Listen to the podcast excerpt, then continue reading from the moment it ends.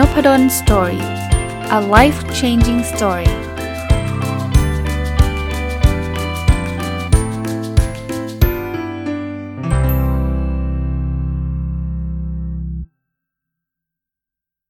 สวัสดีครับ ยินดีต้อนรับเข้าสู่นพดล Story พอดแคสต์นะครับ แล้วก็เช้าวันอาทิตย์นะครับ ยินดีต้อนรับเข้าสู่รายการ Sunday Reflection หรือสะท้อนคิดวันอาทิตย์นะก็จัดมาตั้งแต่ต้นปีใหม่นะครับ จะเอาเรื่องราวของการอัปเดต Personal OKR นะครับถ้าคนเพิ่งเข้ามาฟัง Personal OKR ก็คือการตั้งเป้าหมายส่วนบุคคลนั่นเองนะครับ OKR ย่อมาจากคำว่า Objective and Key Result นะและอีกส่วนหนึ่งก็คือสิ่งที่ผมไปพบเจอในสัปดาห์นี้ แล้วก็ได้บทเรียนมาแล้วคิดว่าอยากที่จะมามาแบ่งปันหรือว่ามาชวนพูดคุยกันนะครับ เริ่มต้นจาก OKR ก่อนเลยนะ ว่าตอนนี้มีความคืบหน้ายังไง ผมพูดอยู่บ่อยๆ แล้วก็ขอพูดอีกทีนะ ที่บางคนอาจจะสงสัยว่าเอ๊ะแล้วมันเป็นเรื่องของอาจารย์แล้วอาจารย์จะมาเล่าให้พวกเราฟังทำไม คือผมแค่อยากกระตุ้นให้ทุกคนทำเท่านั้นเองไม่ต้องทุกคนก็ได้ เอาเป็นว่ากระตุ้นให้คนที่สนใจทำนะครับ เพราะว่าผมใช้ระบบนี้มาตลอดนะครับ ถ้าท่านฟังนพดลสตอรี่มา ปีนี้เป็นปีที่ 5 แล้วเนี่ย ผมก็ทำมามาอยู่เรื่อยๆ แล้วท่านจะเห็นว่าบางอย่างก็ ถึงเป้าหมายบางอย่างก็ไม่ถึงแต่สิ่งหนึ่งที่ผมการันตีได้เลยคือ มันจะเกิดความก้าวหน้า ผมยังไม่เคยมี OKR หรือว่ามีเป้าหมายข้อไหนเลยที่ตั้งไว้แล้วไม่ได้ทำด้วย system หรือด้วยระบบนี้ผมคิดว่ามัน work นะ ก็เลยอยากที่จะมาเล่าแล้วก็ชวนคนอื่นๆ ลองทำแล้วผมเชื่อว่าเป้าหมายที่ท่านตั้งอะก็ต้องเป็นสิ่งที่ดีกับชีวิตท่าน ดีกับจิตใจท่าน แล้วก็ดีกับสังคมอยู่แล้วล่ะนะโอเค เริ่มต้นนะครับ Objective ที่ 1 เรียนรู้และพัฒนาตัวเองอย่างต่อเนื่อง Key Result 1.1 อ่านหนังสือให้จบ 30 เล่ม สารภาพว่าสัปดาห์ที่ผ่านมาอ่านไม่จบสักเล่มหุ้ยอาจารย์อาจารย์ไหนบอกอ่านได้สัปดาห์ละ2อสเล่ม ต้องต้องเรียนบอกแบบนี้เนาะตอนนี้อ่านหนังสือเล่มที่ค่อนข้างหนา แล้วก็อ่านหลายเล่มพร้อมๆกัน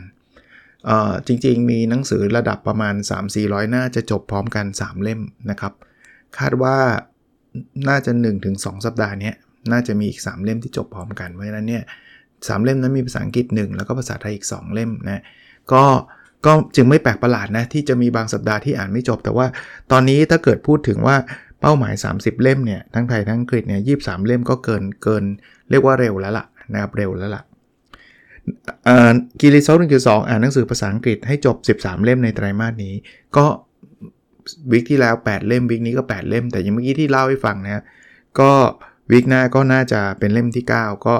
ตามจำนวนสัปดาห์เลยละครับ ก็น่าจะ on track อันนี้อันนี้ไม่ถือว่าเร็ว แต่ก็ไม่ถือว่าช้านะครับ ถือว่า on track จำนวนหนังสือ 30 เล่มนี่ต้องเรียกว่าเร็วนะครับ ต้องเรียกว่าเร็วเอ่อ Key Result จุดสามส่งบทความไปวารสารหนึ่งบทความยังไม่ได้ทำก็ผมผมคงได้ได้เริ่มเริ่มต้นเขียนนี่กะว่าว่างๆ สัปดาห์หน้าจะเป็นสัปดาห์ midterm นะ สัปดาห์ midterm จะเป็นสัปดาห์ที่จะไม่ได้มีการเรียนการสอนอาจจะเริ่มสตาร์ทละนะครับถ้าไม่สตาร์ทสัปดาห์หน้าพอเขากลับมาสอนอีกก็จะเหนื่อยอีกนะพอสอนแล้วมันหมดแรงอะ่ะเอาเรียนตรงๆนะมันบางทีมันหมดแรงที่จะมาเริ่มเขียนบทความวิจัยแต่ว่า ก็ก็เดี๋ยวลองดูฮะ Objective ที่ 2 แบ่งปันความรู้เพื่อทำให้สังคมดีขึ้น Key Result 2.1ออกหนังสือให้ได้ 1 เล่ม ผมทำได้ตั้งแต่วีที่ 7 แล้วนะหนังสือชื่อแค่นี้ก็ดีมากแล้วนะครับ ก็สัปดาห์ที่ผ่านมาได้มีการประชาสัมพันธ์ลงไปในเพจว่าถ้าใครสนใจสั่งซื้อได้นะครับร้อยท่านแรกเนี่ยจะได้รับลายเซ็น แต่ว่าเข้าใจเข้าใจเองนะเพลินตอนนี้ผมมันเป็นหนังสือที่ออกกับสำนักพิมพ์อะเพราะนั้นเรื่องการจัดส่งการตลาดต่างๆสำนักพิมพ์เป็นคนทำผมก็ประชาสัมพันธ์เอาเอาโพสต์สำนักพิมพ์มาประชาสัมพันธ์นะครับก็เรียนตามตรงว่าไม่ทราบว่าหมดไปหรือยังนะเวอร์ชันลายเซ็นแต่ถ้าเกิดท่านไม่ต้องการเนี่ยท่านสั่งได้ตลอดแหละ นะครับในลิงก์ที่ผมเขียนไว้ในเพจนพดล Story นะครับเดี๋ยวอาจจะแชร์ไว้ในไลน์กลุ่ม Line แอดด้วยนะครับ กลุ่ม Line Official Account ของนพดล Story ด้วย แต่ว่าถ้าไม่ได้ก็ถ้าท่านไม่หมายมากก็ไม่เป็นไรนะครับ ส่วนผมผมก็บอกแล้วล่ะว่าแล้วเผื่อท่านไหนที่อยากได้ลายเซ็นทำยังไงสำนักพิมพ์เขาบอกว่าก็จะมีงานสัปดาห์หนังสือนะครับ ผมจะไป แจกลายเซ็นที่งานสัปดาห์หนังสือวันที่ 2 เมษา เดี๋ยวเวลาแล้วก็สถานที่ว่าอยู่บูธไหนยังไงเนี่ยเดี๋ยวเดี๋ยวมาแจ้งใกล้ๆ มาแจ้งอีกทีหนึ่งก็จะเป็นอีกหนึ่งช่องทางนั้น ท่านสั่งมาอ่านก่อนแล้วท่านอยากจะได้ลายเซ็นจริง ๆ นะครับ ก็ต้องถือว่าเป็นเกียรติอย่างยิ่งนะเวลาเวลามีคนมาขอลายเซ็นเนี่ยก็ต้องแบบผมก็ก็ก็ยินดีเป็นอย่างยิ่งนะครับ เจอกันงานสัปดาห์หนังสือก็ได้นะครับ เป็นอีกช่องทางหนึ่ง เนื่องจากอย่างที่ผมบอกนะ ผมไม่มีก๊อปปี้หนังสืออยู่กับตัวหรอก เพราะว่าออกกับสำนักพิมพ์จะมีลักษณะคล้าย ๆ แบบเนี้ยนะสำนักพิมพ์เขาเป็นคนพิมพ์คนเก็บสต็อกเป็นทำทุกอย่างอะผมแค่เขียน แล้วก็ส่งไปให้เขาเท่านั้นเองนะครับ แต่ก็มีหลายคนเริ่มมี feedback กลับมา ผมอาจจะมีมีหลายคนได้สั่งหนังสือไปแล้วนะครับ แล้วก็อ่านแล้วบอกว่าชอบมากอะไรเงี้ยก็ขอบคุณนะครับ ขอบพระคุณเป็นเป็นกำลังใจเล็ก ๆ นะครับสำหรับคนเขียนหนังสือแหละสำหรับคนที่เพิ่งมาฟังนะหนังสือเป็นแนวไหนต้องบอกว่าเป็นแนวแนว แนวอะไรดีใช้คำว่าสร้างความสุขสร้างกำลังใจให้กับคนอ่านมากกว่าที่เป็นแนววิชาการนะไม่เหมือนเล่มก่อนหน้านี้เพิ่งออกไปปีที่แล้วนะอันนั้นเป็นเรื่องวิชาการหน่อยเป็นเรื่อง OKR นะครับก็ม่ไม่ได้วิชาการน่าเบื่อหรอก แต่ว่าคนที่อยากใช้ OKR อ่านแล้วน่าจะใช้เป็นนะครับแต่ว่าเล่มนี้ไม่ไม่ได้แนวนั้น เล่มนี้แนวแบบตามชื่อแค่นี้ก็ดีมากแล้วนะ ถ้าเราคิดแบบนี้ชีวิตเราจะมีความสุขมากขึ้น แล้วก็อยากที่จะก้าวหน้าไปเรื่อย ๆ อะไรเงี้ย โอเคครับเอ่อ objective ที่ 2 นะ แบ่งปันความรู้เพื่อทำให้สังคมดีขึ้นนะครับคีรีซอลอะเมื่อกี้พูดไปแล้วนี่ 2.1 ออกหนังสือได้ 1 เล่มออกแล้วเรียบร้อย บรรลุผลเรียบร้อยคีรีซอล2.2 มีคนฟังพอดแคสต์20,000 ดาวน์โหลดต่อวัน สัปดาห์นี้ต้องขอบพระคุณอีกนะครับ จริง ๆ ตอนที่ฮิตคือตอนที่ผมรีวิวหนังสือส่วนตัวใช้เวลา 40 กว่านาทีเลยล่ะ เพราะอยากให้มันจบภายในตอนเดียวเนี่ย ก็เลยเพิ่มมาเป็น 17,035 ดาวน์โหลดต่อวัน เพิ่มจากวีคที่แล้วเยอะนะ วีคที่แล้ว 14,359 แต่ก็อย่างที่บอกพอมีตอนพิเศษพอมันเพิ่มขึ้นมาเยอะเนี่ยก็ยังไม่ได้การันตีว่ามันจะเยอะแบบนี้ไปตลอด ยั่งยืนแบบนี้ไปตลอดก็ลองดูครับ ผมก็พยายามจะทำคอนเทนต์ที่มีประโยชน์มากที่สุดให้กับให้กับท่านผู้ฟังอยู่แล้วนะแต่ว่าส่วนที่ท่านจะฟังไม่ฟังนั้นก็แล้วแต่ท่านได้ใช่ไหมท่านเลือกได้ ผมก็คอนโทรลไม่ได้ มีคนเคยถามผมบอกว่าโอเคข้อนี้อาจารย์ทำอะไรได้มั่งหรอ คือข้ออื่นอ่านหนังสืออาจารย์อ่านได้นะเขียนบทความอาจารย์เขียนได้ ออกหนังสืออาจารย์ก็เขียนเอง แต่ว่ามีคนฟังพอดแคสต์อาจารย์จะทำอะไรได้ เพราะว่าคนฟังไม่ใช่อาจารย์นี่ผมทำได้ในมุมของการทำคอนเทนต์ที่มันมีประโยชน์อะผมเชื่อว่าถ้าคอนเทนต์ผมมีความสม่ำเสมอ ซึ่งตอนนี้ก็ทำอยู่ทุกวันนะแล้วก็มีประโยชน์เนี่ยสุดท้ายเนี่ยคนก็จะแชร์เองอะ่ะคนก็จะไปบอกต่อเองแหละแล้วคนมาฟังแล้วก็จะกลับมาฟังอีกครั้งหนึ่งนะครับ แต่แค่นี้ก็ดีมากแล้วนะ ตามชื่อหนังสือนะ1 7 0 0 0นี่แบบ ถ้ามีคนมาบอกผมเมื่อ 5 ปีที่แล้วก่อนทำพอดแคสต์ว่าอาจารย์จะทำพอดแคสต์มีคนฟังวันละประมาณ 17,000 คนเนี่ยคงคงคงคิดว่าเขาล้อเล่นเนี่ยไม่ไม่เคยจินตนาการว่าจะมาถึงไกลขนาดนี้นะครับเอ่อ Key Result สองจุดสามมีองค์กรเข้าร่วมโครงการ consulting project 6องค์กร ตอนนี้แบบ official แบบตกลงกันแล้วเนี่ยยังไม่มีแต่ว่า ที่เริ่มเข้ามาติดต่อแล้วอยู่ใน stage ที่อาจจะรอนัดพูดคุยกันประมาณสัก 3-4 องค์กรนะครับ เดี๋ยวเดี๋ยวลองดูก่อน เพราะว่าบางองค์กรบางทีคุยแล้ว ผมคิดว่าโครงการนี้ไม่ช่วยเนี่ยผมก็จะจะบอกท่านตรงๆนะว่าสิ่งที่ท่านอยากได้เนี่ยมันอาจจะไม่ได้ถูกตอบโจทย์ด้วยโครงการนี้นะครับ ก็ลองลองดูสิครับว่า 3-4 องค์กรที่จะนัดคุยคิดว่าสัปดาห์หน้าเนี่ยนะมันจะตอบโจทย์เขาได้มากน้อยแค่ไหน เพราะนั้นก็ก็ยังใส่เลขศูนย์ไว้ก่อนนะครับ แต่ว่าถ้าใครสนใจนะ ก็ติดต่อมาได้เพจนพดลสตอรี่ก็ได้นะครับ Objective ชุดสุดท้ายของผมนะครับ คือมันมีแค่ 3 ชุดเท่านั้นนะครับมีสุขภาพกายและสุขภาพจิตที่ดีนะครับ Key Result 3.1 วิ่งให้ได้ 300 กิโลเมตร ทั้งไตรมาสนะ ตอนนี้ขยับมาเป็น 82.8เอ่อยอมรับว่าวิ่งมากขึ้น แต่ก็ยังไม่ได้มากเท่าเท่าที่ควรจะเป็น ก็ ถือว่าล้าล้าหลังนะครับล้าหลัง อย่าง Objective ชุดที่2เนี่ยก็ทำสำเร็จ บางอันก็ยังยังไม่สำเร็จท่านก็จะเห็นนะมันก็จะมีบางอันเสร็จแล้วบางอันก้าวหน้าไปได้ดี บางอัน on track on track ก็คือประมาณไปไปเป็นเป็นเป็นไปตามแผนนะ่ะบางอันก็ล้าหลัง อย่างวิ่งเนี่ยล้าหลังนะครับ แต่ก็จะพยายามต่อไปนะคีรีซอลสามจุดสองมีน้ำหนักตัว 79 กิโลกรัมยังเกาะอยู่ที่ 81.5 นะวีคนี้ เพิ่มจาก 81.4 วีคที่แล้ว คืออันนี้ผมชวนคุยอีกนิดนึงแล้วกัน ต้องบอกว่า พอผมอายุเยอะนะแล้วขึ้นเลข 5 เนี่ยนะ เมื่อไรก็ตามที่นอนดึกเนี่ย น้ำหนักขึ้นเลย น้ำหนักขึ้นเห็นเห็นเลย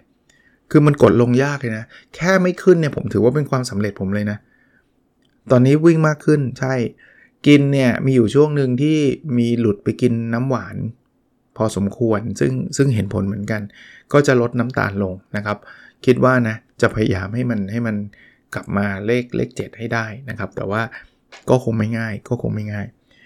แล้วก็ Key Result 3.3มีเวลาอยู่กับครอบครัวทั้งไตรมาสนี้25 วัน เคยบอกโมเมนต์เรื่องเรื่องอยู่กับครอบครัวเนี่ยคือผมคำนวณจากเสาร์อาทิตย์นะเสาร์อาทิตย์เนี่ยอยากอยู่ครอบครัว ก็ในสัปดาห์หนึ่งเนี่ยเออในใน3เดือนเนี่ยมันจะมีทั้งหมดประมาณ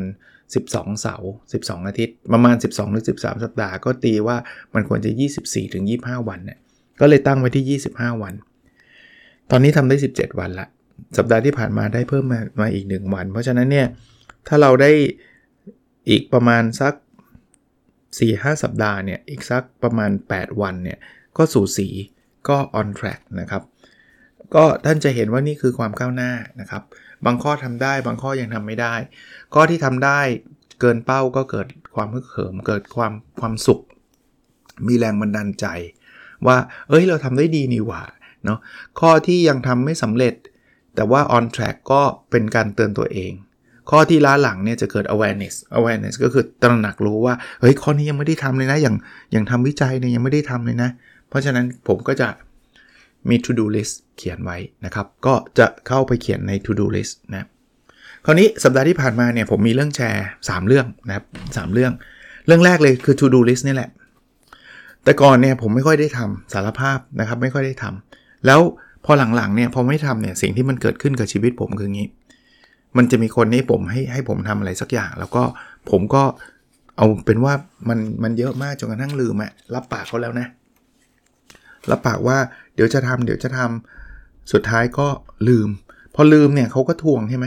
คราวนี้แหละมันเกิดความเครียดละ เพราะว่าเขาทวงเนี่ยแปลว่าหุยจริง ๆ ผมควรจะส่งให้เขาภายในสัปดาห์นี้ แต่ผมเงียบกริบเลย แล้วแล้วมันเป็นสิ่งที่เขาบอกผมมาตั้งนานแล้วอะจะไปโทษเขาก็ไม่ได้นะว่าทำไมบอกแล้วไม่เตือนจริงๆเราควรรับผิดชอบอะมันก็เลยเกิดความรีบเร่ง หลังๆเนี่ยผมก็เลยรู้สึกว่า มันเจอลักษณะเนี้ยมากขึ้นเรื่อยๆนะ เนื่องจากตัวเราเองไม่ไม่ได้มีการใช้ความจำเอาอะบางทีมันก็หลุดบางทีมันก็จำไม่ไม่ได้ โดยเฉพาะอย่างยิ่งเนี่ยคนที่คุยงานนะผมผ่านไลน์ผมไม่ค่อยไม่ค่อยชอบให้คุยผ่านไลน์สักเท่าไหร่ แต่ว่าบางบางทีห้ามไม่ได้นะเขาก็ไม่ได้มีช่องทางอื่นเนี่ยบางทีไลน์เนี่ยนะเวลาเราอ่านเนี่ยเป็นช่วงผมเบรกตอนสอนผมก็กดไลน์อ่านอย่างเงี้ย แต่กดอ่านแล้วมันยังไม่มีเวลาตอบ หรืออาจจะตอบแบบยกนิ้วเป็นสั้น ๆ แบบโอเคอะไรประมาณนี้พอกลับมาบ้านนะไลน์มันเข้ามาเยอะมากครับ ลืม อย่างเงี้ยมันก็เลยมีหลุด วิธีการแก้ไขปัญหาผมตอนนี้คือการทำ to do list ผมเขียนงานทีเดียวเนี่ย แล้วแล้วมันมันทำให้เราเกิด awareness นะ เกิดการตระหนักรู้ว่า เฮ้ย งานค้างไม่ไม่น้อยนะเว้ย ไม่น้อยนะเว้ย ผมเขียนมาครั้งหนึ่งเนี่ยเขียนมาทีหนึ่ง14 งานอย่างเงี้ย To do list ผมไม่ได้เขียนเฉพาะงานที่ต้องส่งพรุ่งนี้อย่างเดียวนะ ผมจะเขียนงานที่มันค้างอยู่ที่มีคนกำลังกำลังรอนะครับ หรือว่าเราจำเป็นที่จะต้องทำนะ ผมทำแล้วผมว่ามัน work อย่างแรกที่ work นะ คือมันทำให้สมองเราโปร่งขึ้น แทนที่เราต้องใช้ความจำ แล้วบางทีพอมันจำไม่นึกไม่ออกว่าอ๊ะมันมีงานอะไรด่วนๆต้องทำสักอย่าง แต่ว่านึกไม่ออกเนี่ยมันจะหงุดหงิด คือมันไม่ใช่หงุดหงิดแบบโกรธใครนะ มันจะไม่สบายใจอะว่าเอ้ยทำได้คุณคุณว่าวันจันทร์ต้องส่งงานอะไรสักอย่างแต่นึกไม่ออกอะแล้วอย่างที่ผมบอกนะ ไปคุยตามไลน์ก็ไม่ใช่เรื่องง่าย ๆ และเสียเวลาด้วย คือไลน์มันเข้ามาเป็นร้อยเป็นพันนะคือคือจำไม่ได้ใครให้ทำอะไรอะนะเพราะฉะนั้นเนี่ยพอเขียน to do list เนี่ย มันเห็นเลยว่างานไหนต้องทำเมื่อไหร่ ยังไง แล้วผมก็เลือกงานที่ผมคิดว่าผมผมจำเป็นและสำคัญก็เลือกทำก่อนหรือว่าจังหวะเวลาที่เราอ่อนล้าเหนื่อยล้า ผมก็กลับมาดู to do list ว่างานไหนบ้างที่ส่วนใหญ่ผมจะเหนื่อยล้าช่วงเย็นๆนะสอนเสร็จ อย่างวันนี้สอนมา 6 ชั่วโมงเนี่ยพอพอจบปุ๊บเนี่ยมันเหนื่อยล้าอย่างเงี้ยนะผมก็จะแบบเฮ้ยงานเขียนวิจัยไม่ไหวเว้ย เออแต่แต่งานทำไอ้ cost description เนี่ยพอไหวอย่างเงี้ยผมก็จะเลือกงานที่แบบพอไหวอะ่ะมาทำนะผมว่าดีไม่รู้นะ ลองลองทำดูแต่ก่อนเคยทำไหมเคยนะ แต่ว่าไม่ได้ทำเป็น systematic มากนะตอนนี้พยายามจะทำให้มันเป็นระบบระเบียบมากขึ้น อันนี้คืออันที่1นนะที่อยากจะแชร์ ในสัปดาห์ที่ผ่านมาก็ได้ทำกับอีกเรื่องหนึ่งจริงๆไม่ได้เริ่มทำตั้งแต่สัปดาห์ที่ผ่านมาแหละแต่ว่าพอทำติดๆกันทุกวันแล้วรู้สึกว่า เออ มันก็ work ดีเหมือนกันนะ คือผมผมผมจะเล่าให้ฟังมันคือเรื่องการทำสมาธิครับ มันเคยมีในอดีตเนี่ย ผมทำสมาธิทุกวัน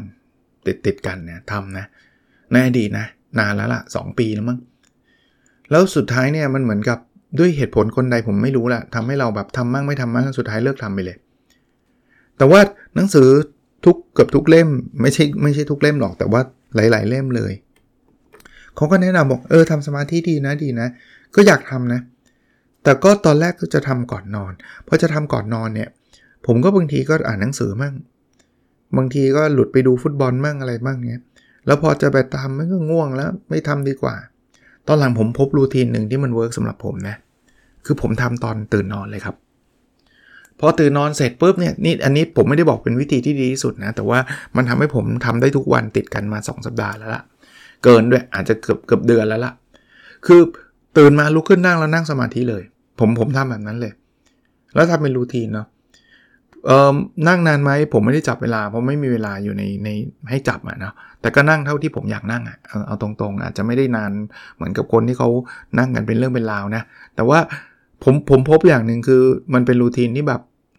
คือคือผมเป็นคนไม่ได้ตื่นสายหรือว่าคือผมตื่นเป็นเวลาอยู่แล้ว เพราะฉะนั้นเนี่ยมันไม่ได้กระทบเวลาที่จะทำให้ผมไปทำงานสายอะไรเงี้ย เพราะฉะนั้นวันไม่ไม่ว่าจะเป็นวันธรรมดาหรือวันเสาร์อาทิตย์เนี่ยระยะเวลาตื่นผมจะใกล้เคียงกันหมดเลย แล้วมันจะไม่ง่วงมันตื่นเองนะผมไม่ได้ตื่นด้วยในกาปลุกนะพอตื่นมาเสร็จปุ๊บได้นั่งเนี่ยสิ่งหนึ่งที่ผมผมรู้สึกมันอย่างแรกนะมันรู้สึกปลอดโปร่งคือคือช่วงเช้าๆผมว่ามันสมองมัน fresh อะมีไหมที่อาจารย์คิดนู่นคิดนี่ฟุ้งซ่านปกติครับมีครับ แต่ว่าเราก็จะดึงดึงดึงกลับมา ก็ใครมีเทคนิคการนั่งแบบไหนก็ก็เอาตามสบาย ผมแค่อยากจะมาแชร์ว่า ผมนั่งก่อนตอนอย่างแรกที่ตื่นนอนแล้วมัน work มัน work ในแง่ที่ว่าผมนั่งแล้วแบบมันนิ่งแล้วก็ผมทำได้ทุกวันเลย ไม่ลืมเนี่ยพอตื่นนอนมาปุ๊บลุกขึ้นนั่งอะเพราะคุณต้องลงจากเตียงคุณต้องลุกขึ้นนั่งก่อนอยู่แล้วใช่ไหมคงไม่มีใครกิ้งลงจากเตียงใช่ไหมพอลุกขึ้นนั่งปุ๊บนั่งเลยอะก็นั่งขัดสมาธิสมาธิไปเลยอะครับ ก็ทำได้ตามตามตามตามที่เราอยากทำเนาะ เอ่ออีกอีกสิ่งหนึ่งนะนอกจากรู้สึกว่าสมองมันปลอดโปร่งโล่งแล้วเนี่ยอีกสิ่งหนึ่งผมรู้สึกว่าวันนี้ผมทำอะไรสำเร็จแล้วหนึ่งอย่างอะเพราะว่าผมได้ทำผมได้ทำสมาธิเสร็จแล้วนะมันมันเหมือนกับเรา start with the winning เราเราเริ่มต้นวันจากจากสิ่งที่เราทำสำเร็จอะหลังจากนั้นผมทำอะไรต่อผมผมอ่านหนังสือ ผมยังไม่หยิบมือถือนะก็ถ้าเกิดภรรยายังไม่ตื่นก็จะไปอ่านในห้องน้ำนะครับ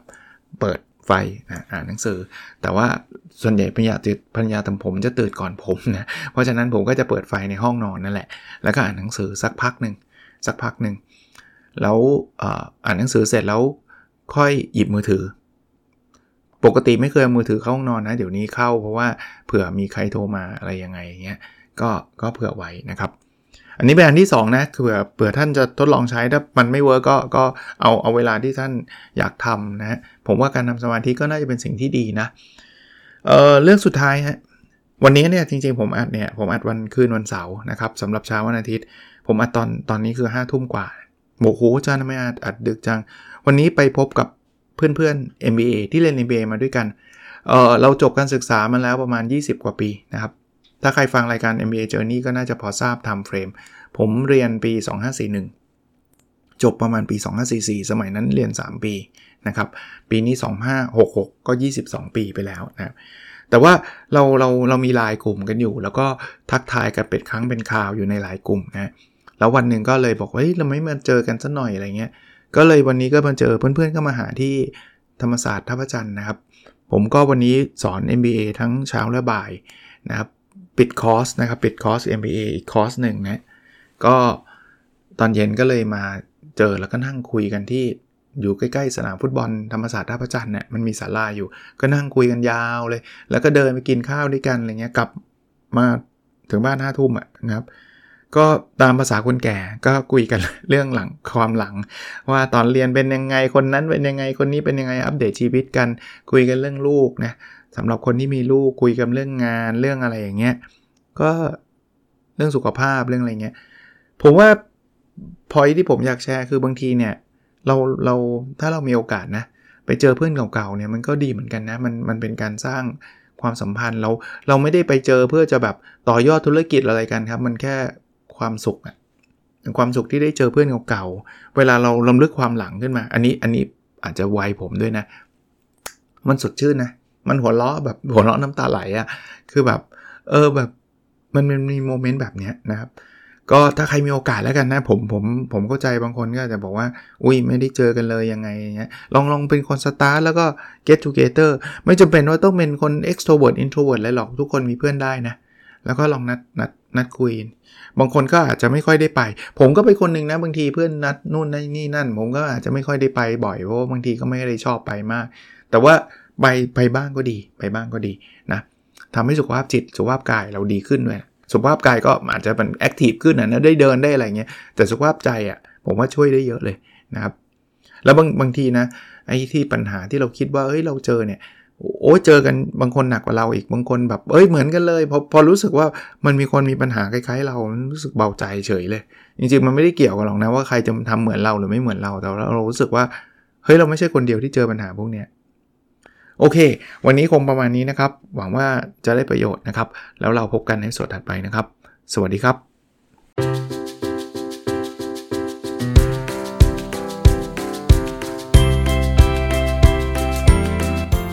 n o p a d o n Story